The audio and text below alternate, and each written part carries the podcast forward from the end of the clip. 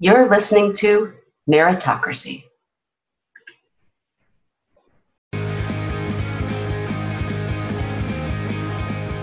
Hi, I'm Keri Leigh Merritt, and welcome to another episode of Meritocracy. Today, I am so thrilled to have Dr. Kevin Kruse on the show.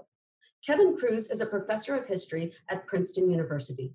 He specializes in the political, social, and urban suburban history of 20th century America, with a particular interest in conflicts over race, rights, and religion, and the making of modern conservatism. A Nashville native and an alumnus of the University of North Carolina, Chapel Hill, Kevin earned his MA and PhD from Cornell University. Kevin is the author of White Flight Atlanta and the Making of Modern Conservatism, which won the 2007 Francis B. Simkins Award from the Southern Historical Association and a 2007 Best Book Award in Urban Politics from the American Political Science Association. He is also the co author of Fault Lines A History of the United States since 1974, and his most recent book, One Nation Under God How Corporate America Invented Christian America, investigates the making and meaning of American religious nationalism in the mid 20th century. He is currently conducting research for his new book, The Division John Doar, the Justice Department, and the Civil Rights Movement. After the division, Kevin will turn his attention to law and order, the politics of crime and culture in New York City. In addition, he has co edited three essay collections, appeared in countless TV interviews, and has written op eds for the biggest newspapers in America. You can find out more about Dr. Kruse and his work on his website, kevinmkruse.com. And of course, if you don't already, go ahead and follow him on Twitter at Kevin M. Kruse. Thanks so much for watching Meritocracy.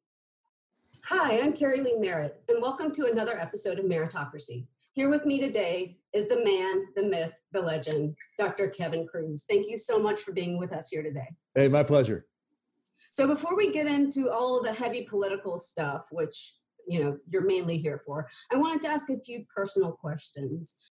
So most people really consider you somewhat of an activist because you're so political on mm-hmm. Twitter and even in your op-ed writings and interviews. But what do you consider yourself? Do you consider yourself a political person or do you think you're really just a historian out there telling the truth?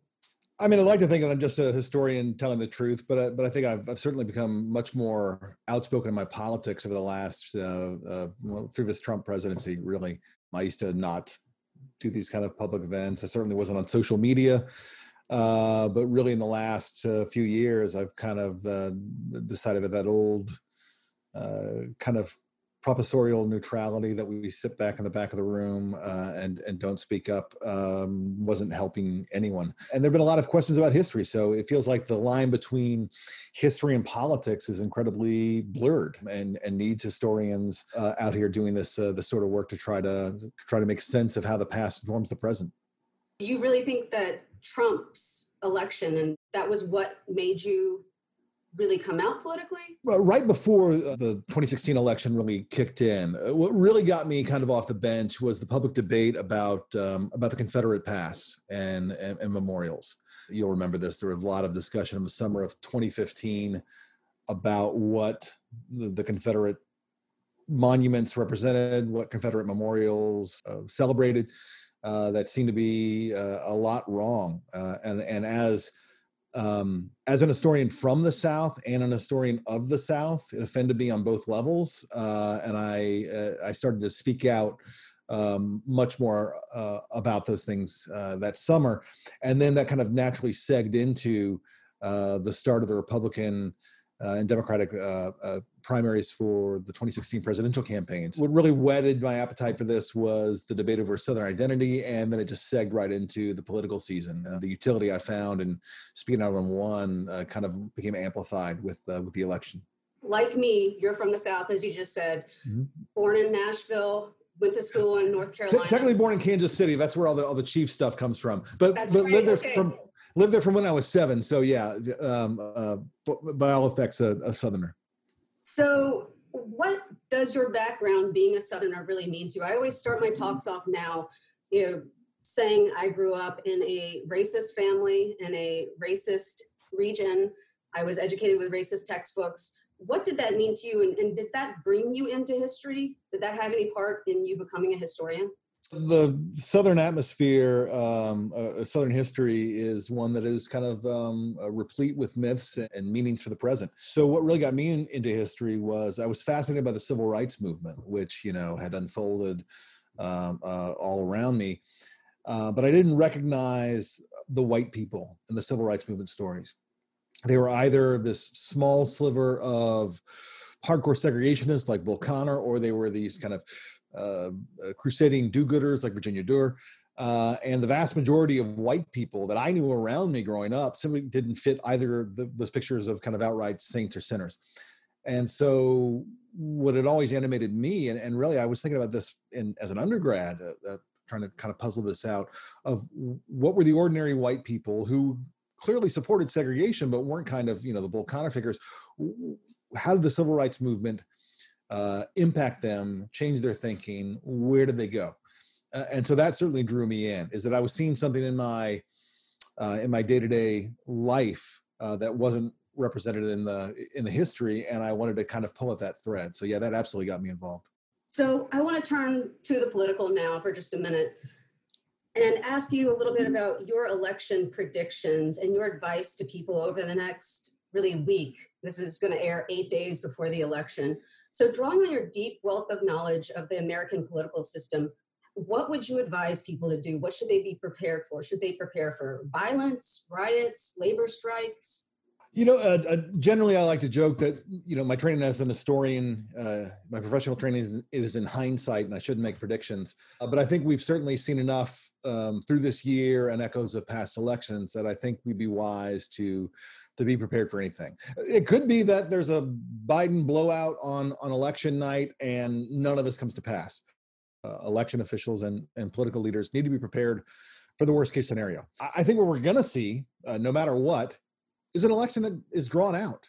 Uh, this is not going to be one, and again, I may be wrong. I'd love to be wrong. It's not going to be one in which um, we have a clear sense of the winner uh, on election night. Uh, the idea that this is going to be wrapped up uh, the, by the morning of November 4th is is ludicrous, just given the number of mail-in ballots and the delay that'll take uh, to process those and, and make sure we have a full and fair accounting. So I think what the first thing that everyone needs to be aware of is we need to be patient. Um, you're not going to get an answer, I think, one way or the other on election night. Again, I may be wrong. I'd love to be wrong. But beyond that, I think we do need to be prepared for uh, a wide array of attempted uh, and threatened interference uh, in the processes of the election. And whether these are uh, people protesting uh, at polling sites or um, uh, state legislatures um, trying to screw with um, mail in ballots uh, there are going to be certainly legal challenges. There's going to be a lot going on. The one thing we can all do, uh, you know, if, if you're if you're a governor or secretary of state, I hope you take action. But I'm assuming most of your audience might not be. If you're looking for something you can do, a, I think if at all possible, vote in person uh, earlier on election day, so that those numbers are reflected in that first total. Uh, there's a chance that uh, Democrats all move to mail-in voting, and and Trump therefore has a huge seemingly lead on election night before you know a third of the votes have even been counted so vote uh, in person if you can volunteer to be a poll worker uh, and a poll watcher. I think that's an incredibly important uh, job that is going to really matter in these days. And, three you know in the meantime do everything you can to um, uh, to get people out to vote. Contact your friends and family uh, make sure they've got a plan make sure they've got a clear sense of when how and and, and where uh, they're going to vote. What would you say to the media along those lines of how to really prepare the American public to wait this out possibly for weeks, if not, hopefully not months? Well, I think the media has a really important role here, and and I understand the attraction to kind of the horse race coverage of who's up at any given moment. What does this one poll mean? What does this the swing state going? There's a lot the media can and should be doing between now and the election. One, making sure people understand the voting process um, I think this is something that local media really should spend some time on. How do you uh, handle a mail-in ballot? How do you uh, how do you prepare it? How do you uh, protect it? How do you make sure it doesn't get thrown out? Uh, at the same time, I think what the media can do, and this is local as well as national, is really pound home the obvious fact that this is not going to be decided on election night, and to resist the urge uh, if uh, Trump or Biden comes out on election night and just and, and announces before a, a, large percentage of the votes have even been processed that clearly they've wrapped it up uh, and any votes that come in after this point are somehow illegitimate. They need to guard against that uh, and to caution uh, the American people. And it looks like polls are showing most Americans do think that there won't be an election night winner, which is which is good. But I think we need to keep a pounding that home because as the longer the election draws on, the, the, obviously the more people are going to want some kind of closure. They're going to want this thing to be over, uh, and the campaigns will certainly be fueling that pressure. So anything I think we can all do to sort of pump the brakes and make sure that people recognize this is going to take some time uh, is ultimately going to be good. So, how do you personally deal with just all of the heaviness and the stress and the constant, you know, five news cycles a minute that we're in? How do you decompress? I have two routes uh, that, that work for me. Um, I don't do these. I don't do these at the same time. Uh, uh, drinking bourbon always helps at night, and uh, I go for runs. Uh, and again, don't combine them, but either one on their own uh, works well. A lot of what I do is actually um, I may be fueling other people's anxiety, but but Twitter actually uh, helps me. I used to just yell at the TV, uh, and now I can tweet something out, and and I think you can feel what used to be that old moment of of what did I just what was that? Did the president really just say that? And am I alone in hearing that and, and recognizing that? There's now you've got a community out there that can say, no, that that was in fact something insane or, or ludicrous, and and and here's why. So that I think helps uh, a little bit. Uh, I'm sure we're only effectively uh, uh, passing along the anxiety to other people who then are exposed to this stuff. But I think those three things in, in combination, uh, again, not all at the same time, uh, help keep me somewhat sane. The book you're currently working on now is about John Doar and the Justice Department during the Civil Rights Movement.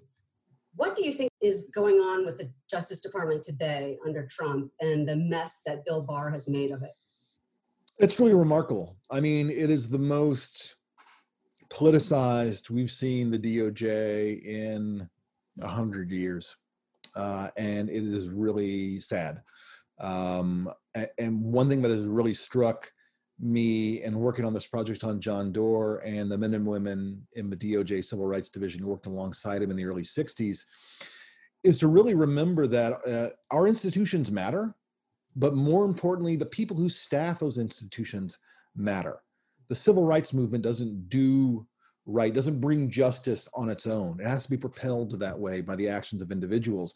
And I think what we've seen in the past uh, four years is a stunning devolution of what's gone on in the DOJ uh, from its old purpose of actually providing impartial justice uh, for the American people to its new role, where it seems to be basically uh, an arm of the Trump campaign. What Barr has done uh, in in the past few weeks uh, here in late September has really been staggering, and it would have been unthinkable for an, an attorney general um, of either party to have done this much that was nakedly political, nakedly in service of uh, a president's reelection effort.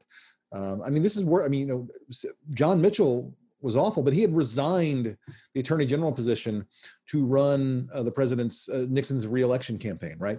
Um, and what we see here is, is Barr is effectively doing that from inside uh, the DOJ, which is uh, just uh, grossly irresponsible. What do you think cleanup is going to look like for that? What are we going to have to do to really get the department back to what it was pre Trump? It's going to take a huge effort. Um, it's going to take, uh, I think, a um, an attorney general who's willing to roll up his or her sleeves and really uh, do the work of restoring the old norms uh, to the DOJ of of removing um, uh, the politicization. And it can't be, uh, there'll be other ways in which I think Democrats respond in kind to the escalations made by Trump and the Republicans. DOJ, in a lot of ways, really does have to get back to its basic rule. It can't become a democratic political machine the way in which Barr has made it a Republican one. It really does need to be that they are the the, the lawyers for the American people. Uh, that's going to undo a lot of what Trump did, but it can't it can't roll too far in the other direction.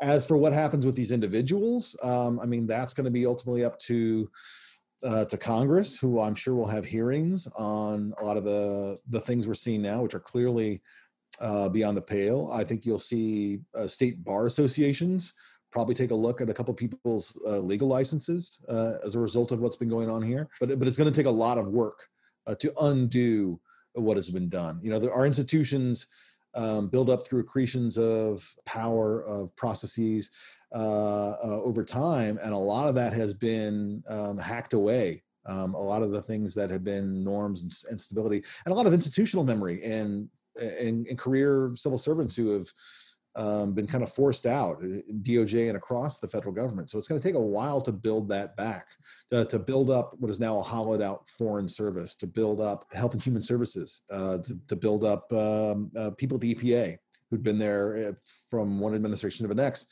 Uh, and finally gave up under this one. Uh, we're going to have to do a lot of work to recruit not just experienced people back in the government, but a new generation and that's willing to actually do the hard work. Given all of your research on Nixon, along those same lines, what do you see as the path to justice here? Do you think that Trump and people in his administration should be charged with crimes? Do you think that there should be some kind of justice? As I've argued in the past, I think um, you know a lot of people look back on Ford's pardon of Nixon as as a good thing, as you know turning the page on Watergate. In Ford's words, "Our long national nightmare is now over." Uh, but the problem with that is that the wrongdoers um, got away. Um, set an example for future ones, we saw this with Iran Contra. Uh, there has to be some kind of accountability. And I think the biggest mistake that uh, the Obama administration made when they came in, and again, the world was on fire at the time, not as bad as it is now, but there was a lot they had to deal with. But they made it very clear that they were going to um, turn the page. They constantly said they weren't going to prosecute uh, Bush officials for um, uh, for torture. They weren't going to uh, take a, a, heavy hand against Wall Street for the financial meltdown, and they were just going to move on and deal with with things. Well, you can't move on without a full reckoning with the past, without accountability, and that has to happen. It, will be spun this way by by Trump's supporters, but it won't be a, kind of a, a, a vindictive a reprisal, uh, but rather true accountability and true justice. Um, and so people who broke laws uh, will need to be held accountable. Uh, and I'm sure we'll have uh, congressional hearings and, and all sorts of, of court cases over those. Uh, there needs to be a full uh, accounting, certainly, of what this administration did on the coronavirus. We will still be dealing with that if Biden wins and is sworn in in, in January of 2021. We'll still be dealing with that. We need to learn what was done over the past year what went wrong, what went right, uh, and how to how to build on that. Uh, so that's that's clearly got to happen. Uh, the the variety of you know uh, penny ante graft and fraud and and corruption uh, that'll be dealt with too. But there are some big pressing issues that are going to have to be addressed right off the bat. So we're looking at years and years and years of this just playing out, unfortunately. So now for a minute, let's just assume that somehow either Biden wins or Trump is no longer in office. And obviously, uh, we are going to face, as we just discussed, years and years of cleanup, years and years of trying to restore faith in America internationally, and probably just years and years of getting people back on track economically after this pandemic. Mm-hmm. In your opinion, what two or three main issues do we really, really need to focus on in the first 100 days of the next presidency? If I had to pick three, I would say um, the first one has to be restoring uh, democratic norms. Mm-hmm. Uh, and so I think, uh, and it all begins with the vote. So I think a Voting Rights Act restoration um, would be the top priority. And I'm encouraged that I think uh, congressional Democrats see that as their top priority too, because everything really do, will fall out of that. If if if you can get um, voting rights restored, if you can get people's faith back in the electoral process and they, they turn out and you have support for these later reforms, it all begins there. Reforming democracy is going to be the key one. I think reforming the government needs to happen too. Uh, whatever happens with the Supreme Court, uh, uh, Trump will still appointed a, a huge slew of uh, uh, of appointees to the federal judiciary, um, and they'll still be there. Um, Congress can, of course, expand the size and the scope of, of any federal courts, and if Democrats have uh, both chambers, I think they could they could do something there. Uh, and I think an, an, expansion of the court might be in the works if Republicans ram through uh, this uh, this this new nominee, as it looks like they will. We haven't had an expansion of the House of Representatives, which used to happen every ten years uh, in hundred years. The number 435 isn't frozen in, in stone. It's not written in the Constitution. Uh, and so the average district is much bigger than it ever used to be. And as a result, I think our understanding of representative democracy is really um, worn thin. Uh, and so I think that would be something that they could and should do.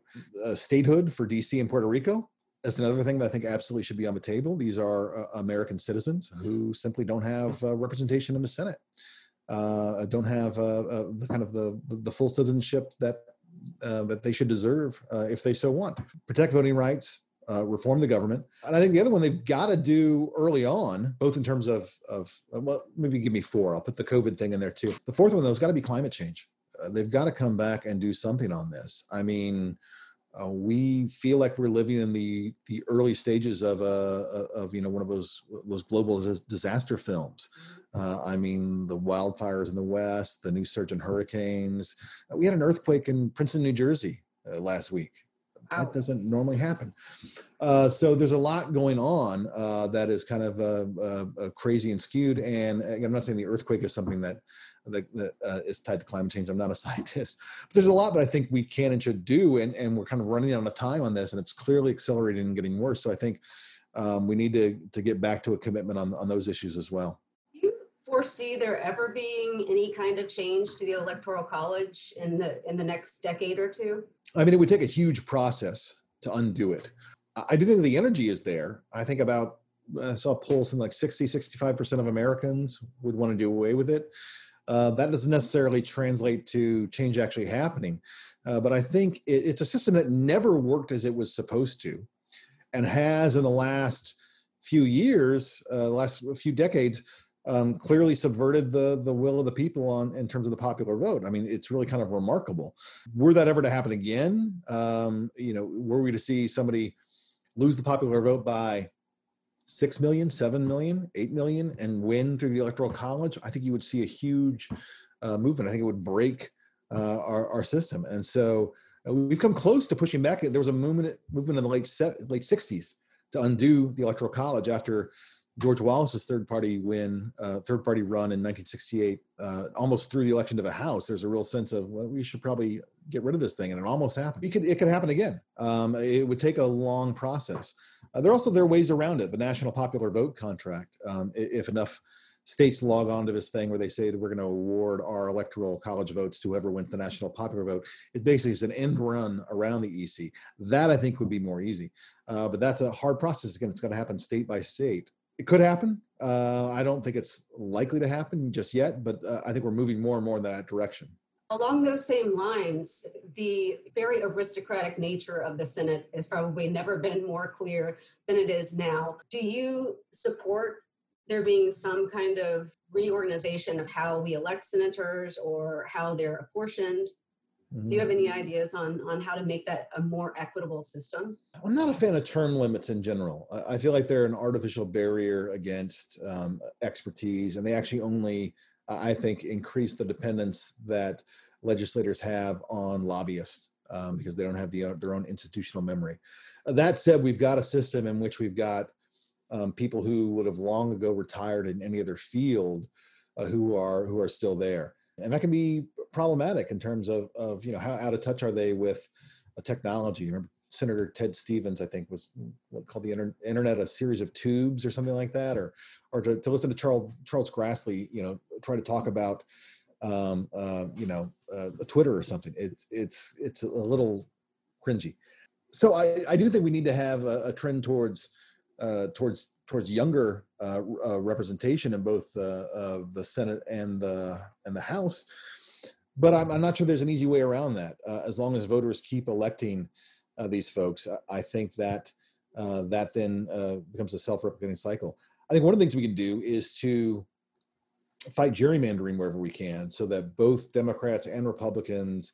This only apply to the House, of course, but they don't have these kind of lifetime seats where they're constantly once you're in you're kind of there uh, and you've got these congressmen and women who are there for you know 30 40 years uh, i think if you make them more competitive um, they'll have to stay sharp or they'll be replaced now that the people have gotten an amazing wonderful education for free from you on the show since you're so graciously donating your time, I wanted you to highlight certain causes that you really care about. If there's a charity that you would like people to check out, either read about, donate their time, their their money, in general, I think one of the, the biggest issues facing the country is is voting rights. To, to donate to places like the ACLU, uh, the Brennan Center, which uh, which focuses on, on voting rights issues, I think would be uh, would be a great a great way to to help shore that up.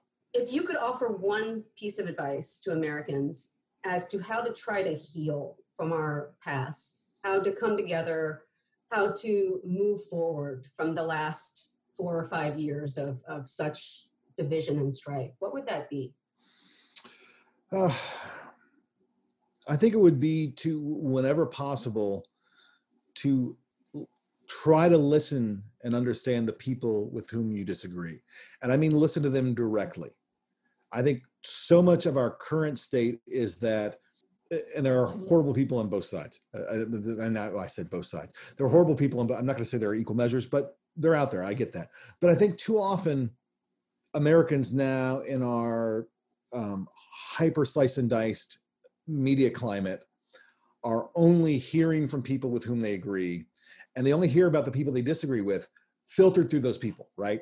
So if you're a, a hardcore conservative and all you watch is Fox News, and your only exposure to what liberals and the left are saying comes channeled through Tucker Carlson, you're not understanding what liberals and the left really are saying, right? And I think the same thing is actually true uh, for people on the left. You know, don't just listen to what uh, you know what sound bites run on, say, uh, on MSNBC or whatever you know, liberal you follow or leftist you follow on, on social media.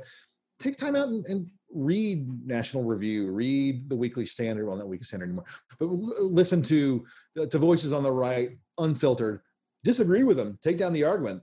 Absolutely, but he, actually hear what they're saying rather than the sound clip that is pulled because i think we've been primed through kind of an outrage culture to only hear the very worst of uh, of the other side it's what they used to call on blogs nut picking where you find the one craziest comment uh, in the replies and you blow that up and that's representative of, of all the rest really take time to uh, to, to listen because i think ultimately there is still a lot that americans have in common even though our politics and our media, certainly under this president, both of them have been hyper partisan, hyper polarized, uh, and have played up all the differences and ignored uh, the commonalities. I think they're still there. Uh, I may be naive, but I, but I think they're still there.